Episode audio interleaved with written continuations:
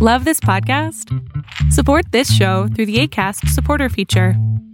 It's up to you how much you give, and there's no regular commitment. Just click the link in the show description to support now. Hiring for your small business? If you're not looking for professionals on LinkedIn, you're looking in the wrong place. That's like looking for your car keys in a fish tank. LinkedIn helps you hire professionals you can't find anywhere else, even those who aren't actively searching for a new job but might be open to the perfect role. In a given month, over 70% of LinkedIn users don't even visit other leading job sites. So start looking in the right place. With LinkedIn, you can hire professionals like a professional. Post your free job on linkedin.com slash people today. Millions of people have lost weight with personalized plans from Noom. Like Evan, who can't stand salads and still lost 50 pounds. Salads generally for most people are the easy button, right? For me, that wasn't an option. I never really was a salad guy. That's just not who I am. But Noom worked for me. Get your personalized plan today at Noom.com. Real Noom user compensated to provide their story. In four weeks, the typical Noom user can expect to lose one to two pounds per week. Individual results may vary.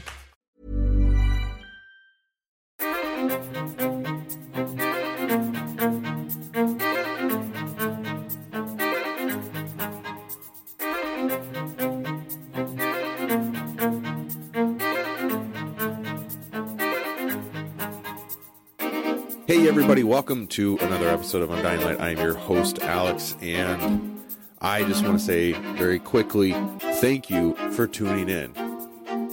You guys are the sole reason I do this show every week and continuously etch time into my late nights and uh, get some of this content recorded because that is what I owe you, the listener, is good sound biblical podcasts. And uh, I hope you've enjoyed this series so far. We are this week and next week uh, away, so literally two episodes away from concluding our Olivet Discourse series uh, in this bigger, broad series of eschatology, and then uh, we will start looking at some Pauline eschatology uh, going forward. We're just going to look at a handful of passages. I'm probably thinking only a depending on how much uh, I decide to to uncover there, um, only a couple of episodes at most. I think we're going to try to keep it very simple, and uh, we're going to keep it uh, pretty straightforward. There's just there's so much content out here, um, and and I want to try to stay very true to the purpose of this series, and that was unpacking, you know, the the really difficult texts that surround the end of times. And so we do get some of that from what Paul writes. Uh, we get some of that from what Peter writes, and we will be examining those uh, in depth before we get to the book of Revelation. And then obviously we will look at the book of Revelation. So that is what we've got on tap. Um, I'm pretty sure left in this series, we are still north of 30 episodes, which is going to put us well into the year. Uh, and then we'll probably wrap this um, you know, closer to the end, and then we'll start our next series. Probably just in time to take a quick break from that for our Christmas series. I think, you know, it's interesting that every year uh, I want to start doing a little Christmas series. Um, I thought about doing a little break around Easter for a small Easter series, but this year, because of the the, the weight that the eschatology series has placed on us, I think we'll just do a bonus Easter episode uh, and we'll kind of broadly skim the life of Christ quickly and uh, get to um, Holy Week, and then we will do uh, a journey through that. So we'll do one one night on on Easter. So uh, it probably won't drop Easter morning. Might drop Saturday. I don't know yet. That's still a little bit out. I have a lot of planning to do because you know being a pastor of a church, um, all of that comes onto my shoulders, and we've got Lent services coming up, and I've got Wednesday morning um, teaching over at uh, one of the elderly care centers on top of the normal Sunday morning services, on top of school and Undying Light. So you guys uh, are still getting episodes produced weekly. I don't sleep. That's how I do it all. There's my secret. It is out of the box. So, guys, I had a lot of fun recording last week. I thought it was a great episode, and it really was the just a good opportunity for me to just kind of come onto the mic and kind of work through one of my uh, sermon series that I did when I interviewed for the church that I'm currently at. And it was a couple of sermons that I did, and we're going to look at part two of that sermon today. And, you know, I, I was really, um, I felt like I was able to kind of express some more emotion into the episode than I have in the past. And so that kind of stuff is exciting for me. I, you know, this is a great series.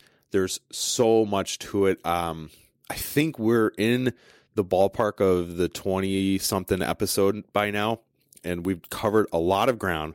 We've covered a lot of topics. And so, it, you know, go back and re-listen to some of them because there's just so much out there. And and and as I've mentioned a few times, don't take my word as 100% truth because your hermeneutic may differ from mine. I'm just trying to present this content in a very unbiased manner and trying to present if you know there are uh, countering views or if there's an alternative view to the text i try to present that as well because i don't want i don't want you guys to just think oh you know there's this guy you know he's only just talking about it from an amillennialist perspective you know, or a, dispensationalist perspective, whatever your camp is, like I don't want to put myself into that and make it that that's me, right? I I want you guys to hear this and say, "Oh, wow, I never really caught it like that." So now, as you read the text, you start to think about it, and it starts to to build your hermeneutics out. Excuse me, still got a bit of a stuffy nose that I've been kind of battling for the last couple of weeks. Nothing nothing else on that, which is nice, but just you kind of get that stuffy nose every so often, especially when I'm talking a lot. So uh, bear with me as I'm trying to you know, just work through some of that stuff this episode. But, anyways, uh, so a couple of things before we get into the heart of it. We're going to look at today uh, another parable in Matthew 25. Uh, we're going to look at the parable of the tenants and uh, we will be digging into that context starting with the 24th uh, verse. I'm sorry, not the 24th, the 14th. My apologies. So, uh, as my logos is crawling to bring it up here. So, uh, before we get into the heart of that, just a few quick reminders. First, uh, obviously, you guys, you know that this is a listener supported uh, podcast. So, those who help financially support me, all of that money goes into um, cultivating this show, paying for all the services, and, uh, and, and handling everything that I need expense wise to produce this show. Uh, not only that, but any content or anything driven by Reformed Lifestyle on Instagram or any other um, platform that I've been using to produce content. It is solely based to further Undying Light Ministries. So, with that, guys, you know, I, as I mentioned last week, and I'm not going to spend a lot of time on it, but I don't set out tiers, so I don't ask for uh, five or ten or twenty dollars for you to get certain, you know, to unlock certain things. One dollar a month gets you all of the content that I do, which is bringing me into my second point. I'm actually going to start doing uh, bonus episodes for just my patrons. So uh, I, I get them on the mic sometimes for Tuesdays, and we release those as bonus episodes onto this platform that you can listen to and enjoy but I'm going to do personal uh, bonus episodes strictly for them. So there's going to be content and probably a series at some junction uh, going forward that will be exclusive for them. So just another bit of an incentive, right? On top of the Bible study and all the other content that I deliver, um, one dollar a month you could throw it on a credit card and literally forget about it, and you can get yourself into this wonderful family uh, and community that is the Undying Light Ministries. So you can hit me up in DMs or you can check out my bio, reformed underscore lifestyle. The link is there, or even on Undying Light Ministries Instagram page. The link is there as well to come on and be a patron and uh, join this wonderful family that has come alongside and supported me. With that, as always, merchandise is always available. You can get your shirts, hats, sweatshirts, tote bags, coffee mugs. Those have been pretty popular lately. Everybody seems to get a coffee mug. And I will put any quote that you want on it, any Bible verse that you want on it. Just let me know. Uh, hopefully that uh, that will continue to go forward. So, with that, um, ladies and gentlemen, you know the the only thing I'm really waiting on at this juncture is my logos to heat up here. Uh, it's a you know it's a big file in my computer that I'm uh, now recording on is a little bit uh, on the older end. Uh, funny enough that my you know my ministry machine, um, my really good laptop sits upstairs in my office, and uh, I don't generally record on that because then I'd wake up my wife and my daughter, and that's not a smart move. So I have to uh, kind of bear with me here as I'm, you know, punching through the uh, uh, this machine I got. It's you know, it's a I don't know, it's what it's five years old now at this point. It was my old work machine that I had from my last job, and they just kind of let me keep it after I stripped it f- of all the other junk. Anyways, another story for another day. Um, so now that my logos is up, and by the way, um, I've had some people buy it uh, buy copies, and they absolutely love their logos software. And I've done, I did like a quick tutorial on it a while back, uh, kind of how I use it, and I might do another one. I did one privately for the patrons and kind of showed them how I prep for shows and how I prep for um, sermon preps and things like that. So I might do one for Instagram and just kind of do a quick overview and a walkthrough of like, hey, this is how I use Logos and all, some of the new features in Logos 9. But uh, their website's got some really great tutorials on how to use it. So it's not anything that you can ever, you know, really fall away from. But, you know, guys, I know some of you hate my early banters, um, but I want to dive into this show before we get uh, too wrapped up in other stuff. So logos.com forward slash undying light.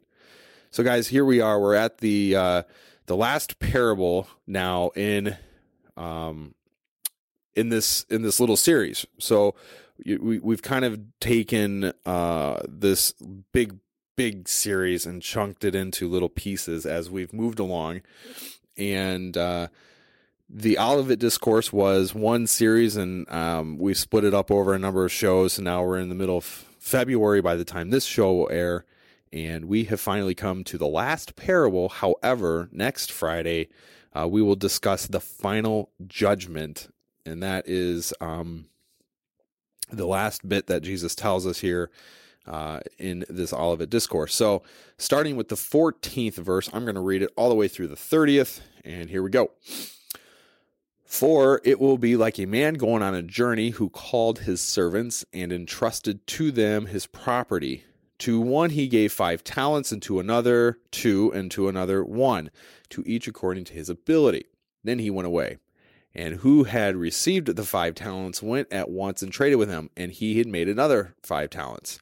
So also he had he who had the two talents made two talents more.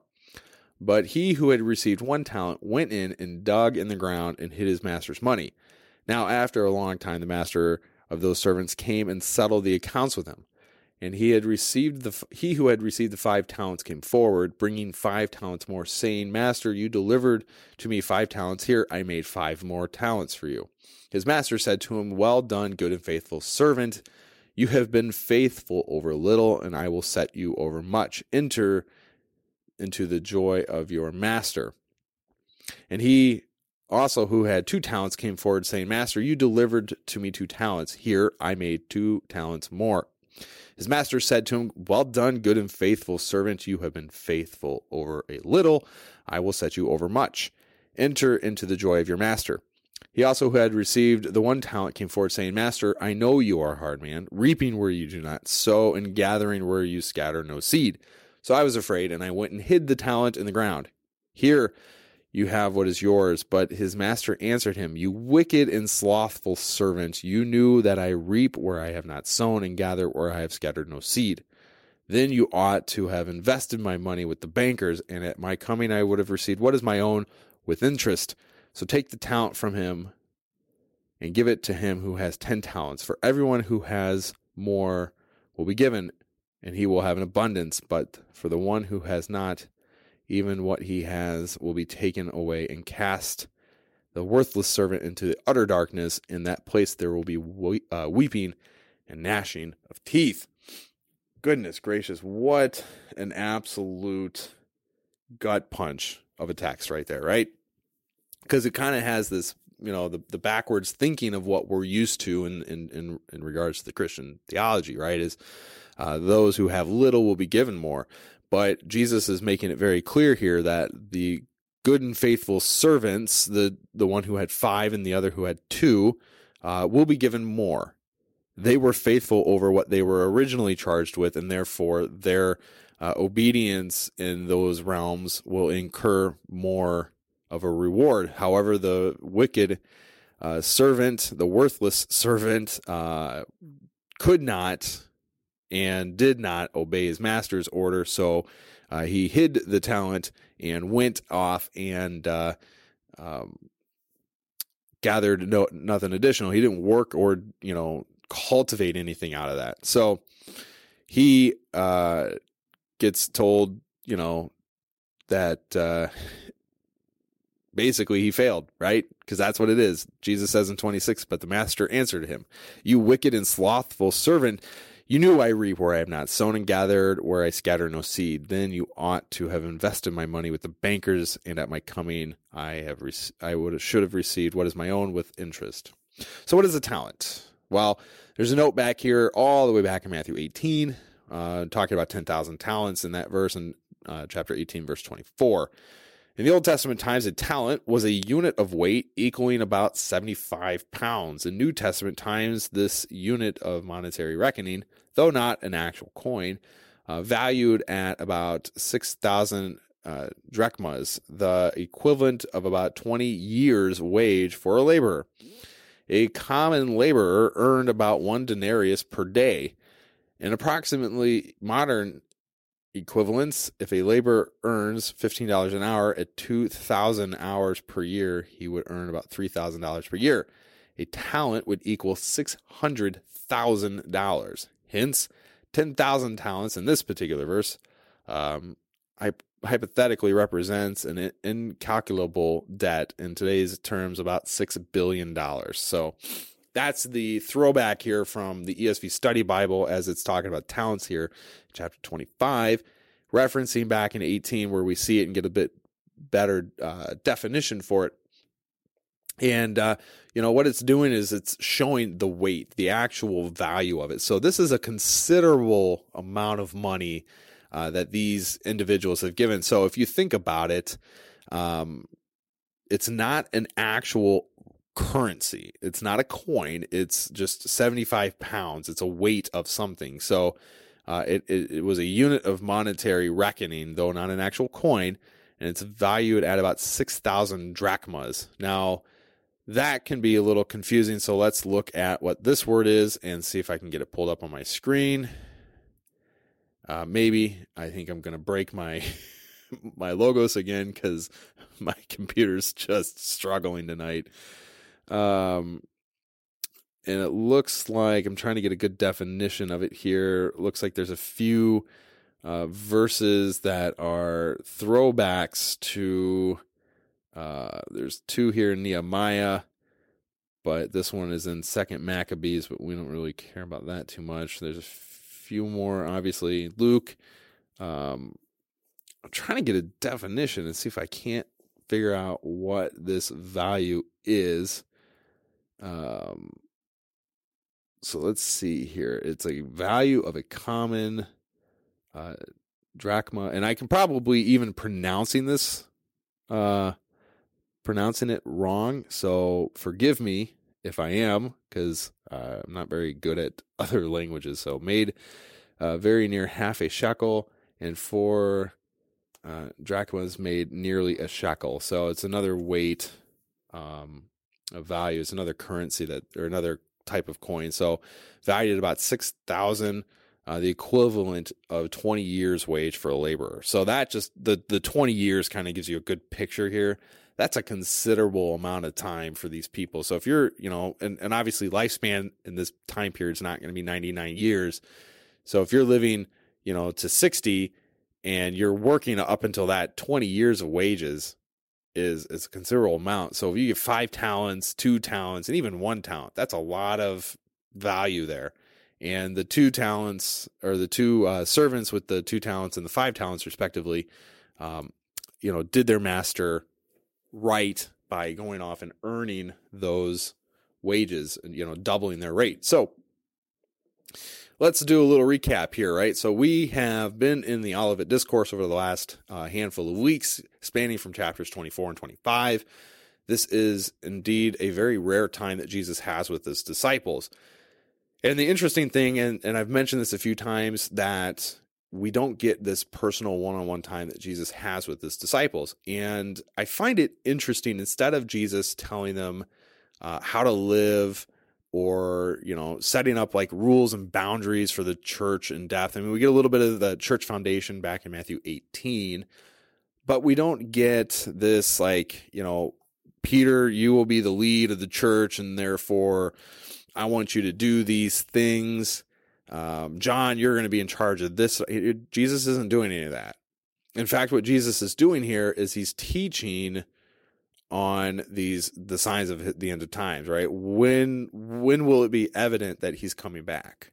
And so it's interesting that in his literally his final moments with his disciples, this is the agenda that's on tap here.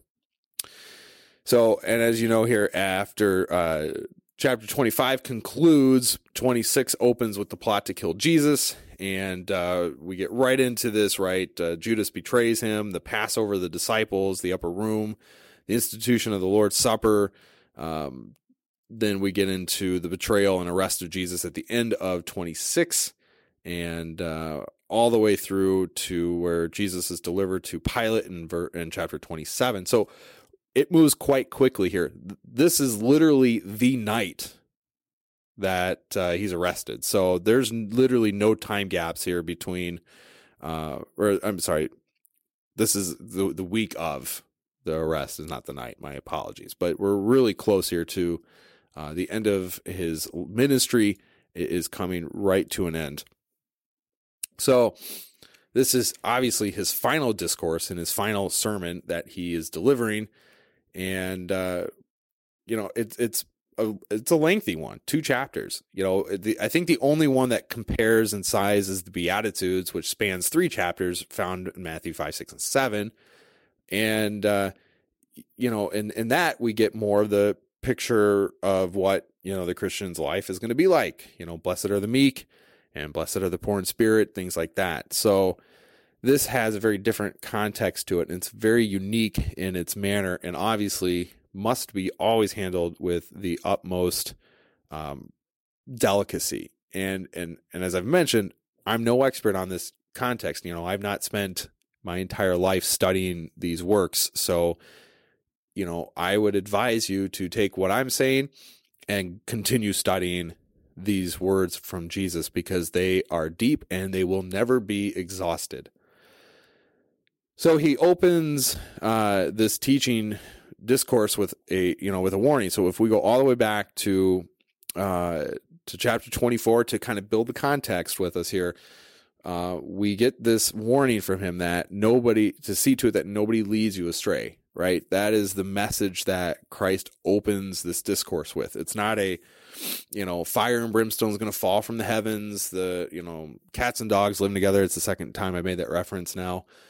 Um, but he he tells you straight out, you know, see to it that nobody leads you astray.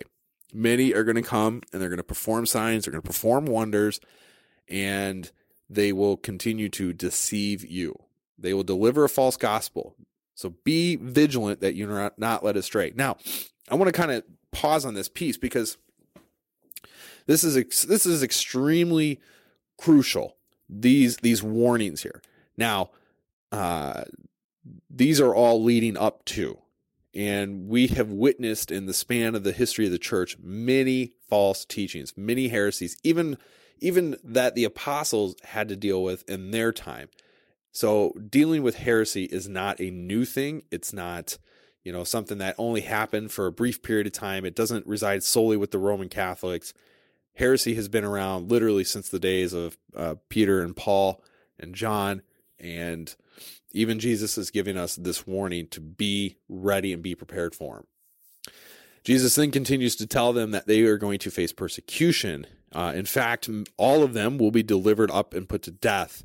The only one that escapes it is John, but John was also tortured and um, might as well have died considering what he went through uh, in his, you know, in the torturing. So, anywho's, Jesus gives them this warning that they will face persecution. All of the nations will hate them. They will not encounter any friendly governments. But see, that this piece, this warning is directed towards them, but it also has implications to the Christian now and, and through the history of the church because nations literally hate us. We are persecuted. And in a lot of countries, Christianity is flat out outlawed and you will be put to death for being a Christian. And interestingly enough, here in the States, we think we're persecuted when a post on Instagram gets deleted. Oh, I'm persecuted. Oh, oh t- woe is me. No, buddy, you're not. I'm sorry. And I've been saying this for, for, for the last six to eight months or even longer that you people in America don't understand what it really means to be persecuted. We think that, oh, our Instagram page got blacklisted for 24 hours and I can't post, or oh, they, they, they blocked me or shut off my Facebook or Twitter account because, you know, well, first of all, you're probably saying something that is in violation to whatever rules they have set up, which, quite truthfully, most of these social media platforms are extremely uh, liberal leaning and they have terrible ideologies. So it doesn't take much for a Christian to do such. But you're not being persecuted. If you lose social media, you're not being persecuted. You are being persecuted when they drag you out of your house and beat you in the streets for being a Christian. When your family turns you over to the authorities and you get imprisoned and tortured for being a Christian, then you're being persecuted. But to catch a hangnail on your jeans and then cry about it for 12 minutes, you're not being persecuted. There's not any account here in the states that you that Christians are being actively targeted. But across the world they are. And that's what Christians in America lack knowledge of is what is going on in the rest of the world. And it's quite, in my opinion, pathetic and disrespectful to the church when we sit here and whine and cry about our freedoms being lost. You're a Christian. You don't get freedoms in this world per se. Your freedom comes from Christ. You don't get freedom because the government says you do. You get to live and and and, and work and do the things in within that, you know, uh, governmental setting but you don't get the freedom to just do whatever you want. And if your freedoms get uh, taken away, that's still a part of that governmental system. And so you shouldn't be whining about that because for the most part of the church history, Christians didn't have just the freedom to do and say and uh, whatever they want whenever they want. It's only a really kind of a recent uh, explosion here in the church history that here in America we get to pretty much do and say what we want for the most part. If you want to go and protest on the street corners for anything, you can do that. If you want to get online and protest and and go against um, Uh, you know a, a company or a position in ideology of, of, of something, then absolutely you have that privilege. It you know the social media giants may not agree with you and they may just delete your post but that's not going to stop you. So you're not being persecuted here in the states. And i just i i, I got to get on this soapbox because i see people whining about it and it's just it's obnoxious. And i know and i hope that those who listen to my show don't feel that way they can see and witness the true persecution in the world because see i have people who listen to the show all over the world and i get i get metrics coming in from all of these countries that people listen to my show from, and I can look and see they're being persecuted there.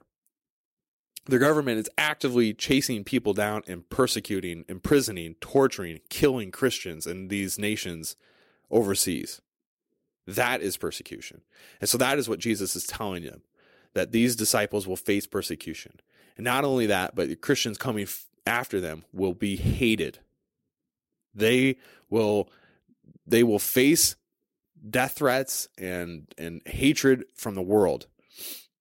And the question I always have to ask is if somebody accused you of being a Christian today, would they have enough evidence for it? Could somebody come to your house, arrest you, put you on trial and accuse you of being a Christian, a follower of Jesus, could they have enough evidence to convict you? A cross on your wall doesn't necessarily make you a Christian. A Bible in your bedroom or office doesn't make you a Christian. The life that you live, the examples that you show, the blood that you shed, that is what makes you a Christian. All right, so enough of the ranting. But I just wanted to spend a few minutes, right, and kind of hit that home because it really shows what the early church is doing in regards to what we're doing today. The early church, you would be put to death for being a Christian. You'd have to meet undercover at night in the woods, abandoned homes, catacombs, wherever you could find a safe place. That's where they met. And then today, we just meet in massive, you know, stadiums, in some cases, huge auditoriums, stages. It's like a rock concert performance. And it's quite obnoxious in most cases, right? So, anyways, we uh, move on here to Jesus giving us more false uh, warnings against false teaching, telling us that the love will grow cold and lawlessness will become the norm. Obviously, we see that with gay marriage, with abortion, with all of the ungodly living going on in the world right now. And this list really just goes on and on and on. And what's really sad and terrible is how churches have made that this particular sin to be okay. So, because of this, Jesus has given us all of these warnings, and uh, for us to be vigilant, for us to be aware uh, of what's going on. He also tells us that there will be many who come in His name. Interestingly enough, many have throughout time have claimed to be the second coming of Christ. They have, they have you know, uh, positioned themselves to uh, to their to their little f- groups of followers that they are the the Jesus Christ coming back in the flesh. And as we've noticed on previous episodes, that Jesus isn't going to come on and do TV interviews. He's not going to be doing uh, news pieces or radio parts. He's going to be shattering the skies. The heavens will literally split open. So, as we've made in pre- prior weeks, uh, the very bold claim, as Jesus makes it, nobody knows the date or time, not a single person. And so if somebody tells you that I have calculated when Jesus will return, I know the exact minute, moment, moment and time that the heavens will shatter or this rapture is going to come, don't believe it because we know it to be false. Uh, so as Jesus continues to say that there will be days like the days of Noah, eating and drinking, marrying and giving in marriage. See, Noah preached for a hundred years before the floods came, and everybody mocked and laughed at him. As too, we continue to preach today, and people laugh and mock at us. So we get to last week's section, and uh, we've talked uh, in depth about the five uh, the five wise virgins and the five foolish, equaling the ten virgin parable. So go back and listen to that one. Um, so we get to our text today. And, and again, because this is the last parable, we have one more piece. I wanted to provide a, you know, some context and do a little bit of ranting. And I wanted to just kind of build this up for us. So, uh, so we get to our text. So here, let's break it down. We have a landowner and he gives some talents to slaves. And in our text, now, as we've mentioned, what a talent is, but in our text here, it's re- a reflection of money. It has some sort of monetary value. And we can break this down to understand that this parable is much deeper than money. It is much deeper than our ability um, with to, to possess investing uh, skills. Right? This isn't about who can make more money, who can double their profits, or earn an additional, you know, wage or any of that sort. It is um, it is simply not about that. And, uh, you know, interestingly enough, what we are getting here is that God is uh, is in possession of distributing the skills and abilities to people. Some he possess he blesses with great math skills. Some he blesses to be uh, outstanding athletes. Others to be you know preachers of his word. Others to be doctors and nurses firefighters, and men who fearlessly defend this country. Everybody has skill sets. And You know, some he uh, blesses to sing well and play instruments, and others like me, he does not. I am not a good singer. You don't want to hear this guy pipe a tune here. So again, we go on and on. These are God's talents, but that's not necessarily what this text is ultimately referring to. As I said, it's not about the money, it's not about any of that, but we do start to see how some are given the ability to do something greater with what God has given them. So, as a steward of what God has blessed you with, this is what the parable is a reflection of. It is a, both a reflection of God's ownership and you being a good steward. When you have the abilities or talents to use what God gives you to do, you are doing this for the better of your neighbor. God gives you more and you will produce more. Interestingly enough, when the um, the worker is given five talents, he goes out and, and invests and he makes 10 more. The text literally says here. Uh, then he went away. He who had received the five talents went went at once and traded with them and made five more talents. He didn't hesitate. He knew what he needed to do. This was his goal to go out and cultivate more. He was blessed with some. He's going to go out and bless others and make more. It doesn't tell you how long it took him. It doesn't tell you what he had to do, the work he had to put in. It just simply says he went out and traded for more. So here's the thing. Let's note what this text is not telling you. This text is not telling you to go out and grow your talents or how to better use your talents. This is not a hey, you you better be this is a this is what is happening. This is a text that is telling us bluntly this is what is going to happen by Christ coming and doing something to us. So this is a text that is saying, "Oh, you've got a skill, well you better be using it. Otherwise you are going to be in deep trouble, buddy." That is not what this text is telling us at all.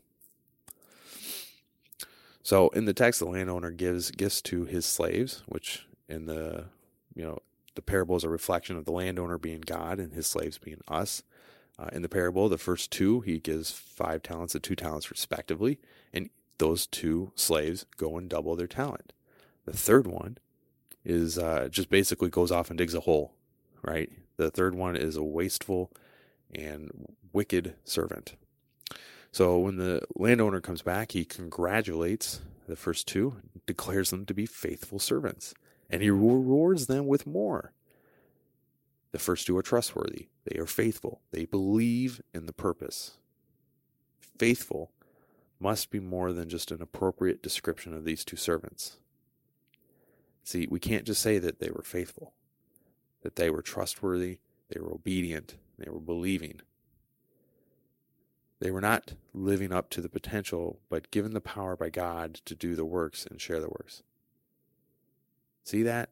They were simply servants, and God gave them the tools necessary, and they were able to go off and do the work needed. Now, this parable, obviously, God is the landowner in this case. The last servant here receives backlash for his actions, for digging a hole and throwing the talent in there. And instead of sharing his gift, he squanders it. So this person, out of fear, hides their gift. They are working out of fear and self preservation. They expect God to be a demander, not a giver. And this text opens the landowner, aka God, gives. This doesn't say that the landowner demands or the landowner is loaning, but he is giving. And it is God's stuff that is given, and he has come to demand it back.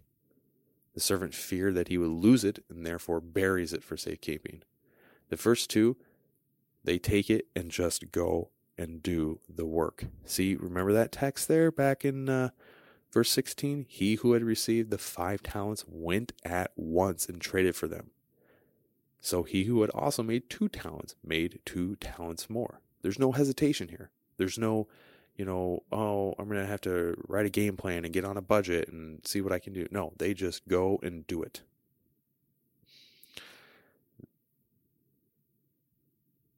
They just went out and did the work, not caring for the outcome. They didn't fear the what would happen.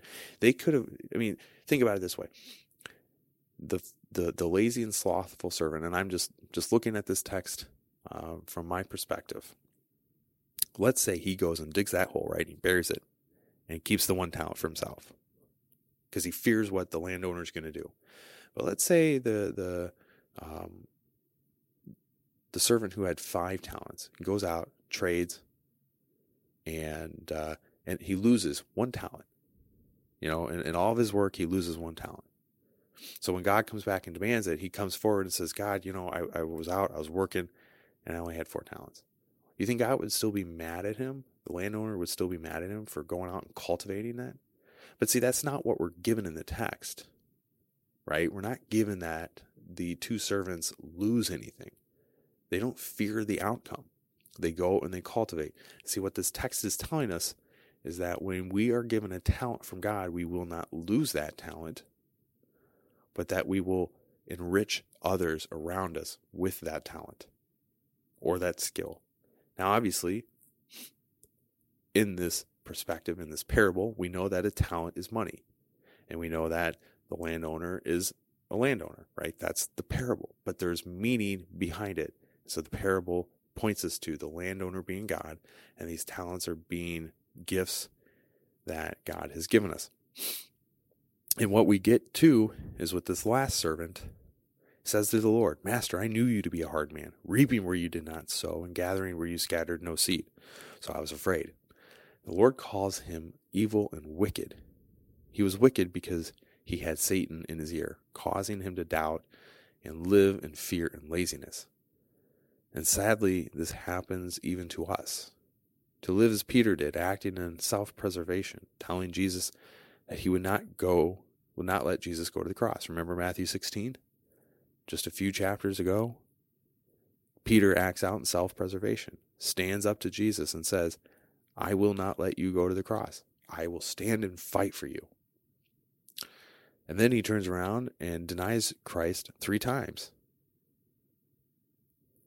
So when you take your talents that God has provided, it's often sometimes we can become lazy. We can squander what we have been given, and we can live in fear and uncertainty. If you're a parent, are you afraid how to serve your child best?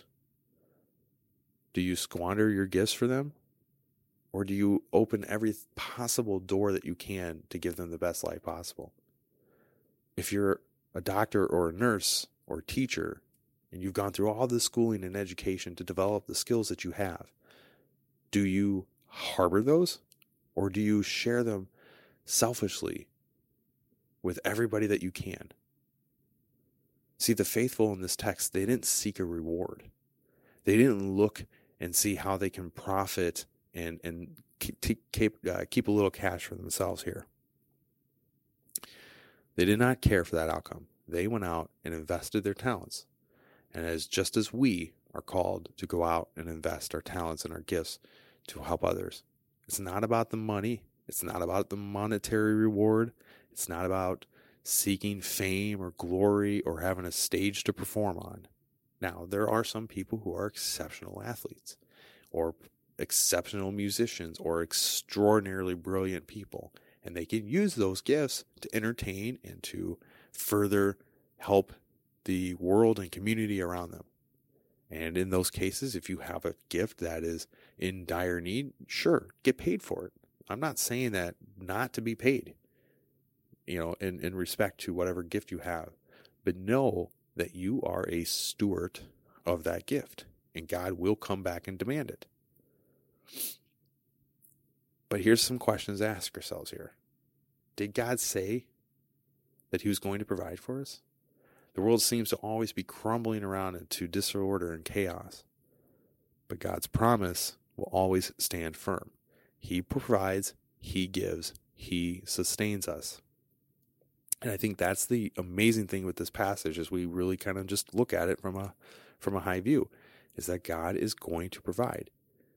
And I think the one thing that's that Christians really get caught up on, and especially those in, in some of these, you know, more reformed circles is they miss out on this action of God giving. They they look at God as being a demander because they dem- because it's demanding of my my faith or my belief, my repentance, um, my obedience to the law, and what and whatever uh, you know ability that they would kind of roll that ball into. But they miss the fact that God is a giver long before God is a demander. God gave his only son to the world. God gave the world to us. In Genesis 1 and 2, he formed the world and made Adam and Eve. God is a God of giving. And I think that's something that we sometimes lose when we want to try to be as meticulously legalistic as possible. Because we want to sound like God isn't really just giving us this free gift of faith. There's got to be something attached to it, doesn't it? We got to think, well, well, then I better repent. I better believe. And even those are actions that God gives us. That's another episode for another day. But I want to go back to this parable. The key phrase to our text, as I've mentioned, is that God is giving. God gave. He didn't come in demanding, He didn't come in take anything, but He gave. This is the promise in our text. The faithful have been given faith. They were given an abundance of their gift to just go out and do. They went out and they invested their gift and they doubled it. Those who have gifts from God have also been given the same power to just go and do. Christ said that after he goes, he'll send the Helper, who we know is to be the Holy Spirit. And the Holy Spirit is the one who gives us this power to go out and do. God does not lie, his promises hold us true. And he calls us to go out and live an abundant life in faith. See, the problem with the prosperity gospel is when we use words like abundance, they think literally in financial abundance or in wealth and health abundance. But no, when we are to live abundantly, it is in service to the Lord, doing what the Lord has called us to do. That is to go out and share the gospel. That is to be a loving neighbor to our to our spouse, to our kids, to to the community, to everybody around us. To give and live selfishly, to give everything we can to further the kingdom of God. And so I, I, I don't know how I can sum up this uh, you know this text any better. There's not a ton of notes on it. It's a very straightforward, um, you know, uh, parable. And I mean, you could probably interpret the talents a little differently. Everybody kind of has um, a different idea of, of how this may, you know, kind of unfold. But I think it's fairly simple here. We see we see it straight up that you know, if if the landowner, as we have seen in other parables, is in fact God, and we see that God is a giving God, and He's in, in this particular instance giving a financial blessing to these servants, and those servants then go out and double the money. It's to understand that we are still but stewards, and we are still only but keepers of what God has given us. And so and that's where the the you know the prosperity gospel f- utterly fails amongst many other areas too. But see they are trying to position you to think that you deserve this stuff. And that god is just he he he owes it to us to bless us financially and that's just a bunch of malarkey god doesn't owe us anything the the amazing beauty of the gospel is that god is a giving god and he gives us freely our daily bread. But that's not a financial daily bread. It's the means to sustain us through the seasons and trials of life. And sometimes it may be a financial blessing or a windfall that we need, but don't count on it. Anyways, I think it's a pretty straightforward parable as we come to the closing here in this uh, Olivet discourse. But I also think it helps us to understand that in the greater context of this discourse, right? We we talk about faith from the parable of the the ten virgins. We get down to these last couple verses here in 28 and 30. Oh, actually, we even go back here, right? Because the master comes uh, even earlier. The master comes and he demands what is his.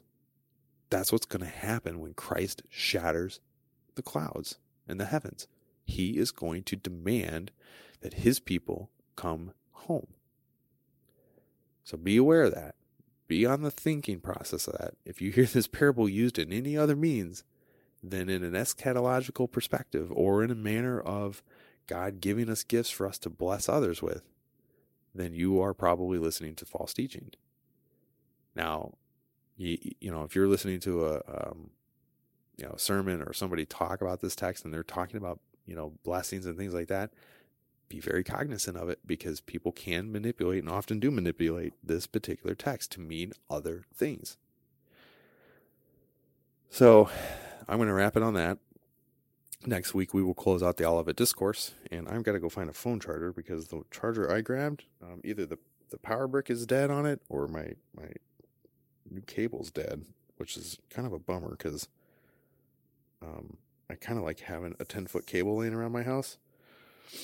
So, because then I can, I, you know, just plug it in at any wall and it goes anywhere, right? But I don't know. I got to figure this thing out. So, that's going to be it from me this week, ladies and gentlemen. Uh, I hope you all enjoyed this uh, episode. And again, thank you for tuning in. And, you know, we are on all major platforms. So if you catch us on Audible, uh, you can catch us on iTunes, Google Play, or whatever the Google store is now. I don't know where they're at with uh, podcast. Uh, we're on Apple Podcasts, we're on Spotify. If you have the ability to rate and review, please do so because that helps get visibility for the show to get out into the world. So um, make sure you check us out on those platforms. Share us with your friends and your colleagues, and uh, we will see you next week to wrap up this portion of the Olivet discourse, guys. Have a blessed week, and we'll see you all later.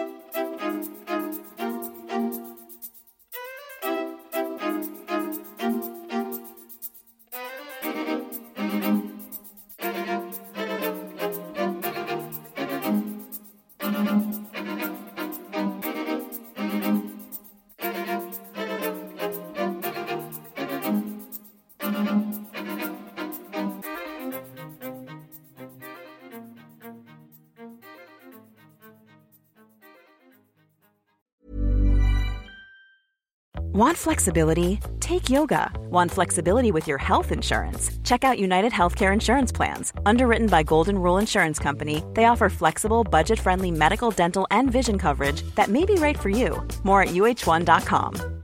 Imagine the softest sheets you've ever felt. Now imagine them getting even softer over time. That's what you'll feel with Bowl and Branch's organic cotton sheets. In a recent customer survey, 96% replied that Bowl and Branch sheets get softer with every wash. Start getting your best night's sleep in these sheets that get softer and softer for years to come. Try their sheets with a 30-night guarantee. Plus, get 15% off your first order at bowlandbranch.com. Code BUTTERY. Exclusions apply. See site for details. When you make decisions for your company, you look for the no-brainers. If you have a lot of mailing to do, stamps.com is the ultimate no-brainer. Use the stamps.com mobile app to mail everything you need to keep your business running with up to 89% off USPS and UPS. Make the same no-brainer decision as over 1 million other businesses with stamps.com. Use code PROGRAM for a special offer. That's stamps.com, code PROGRAM.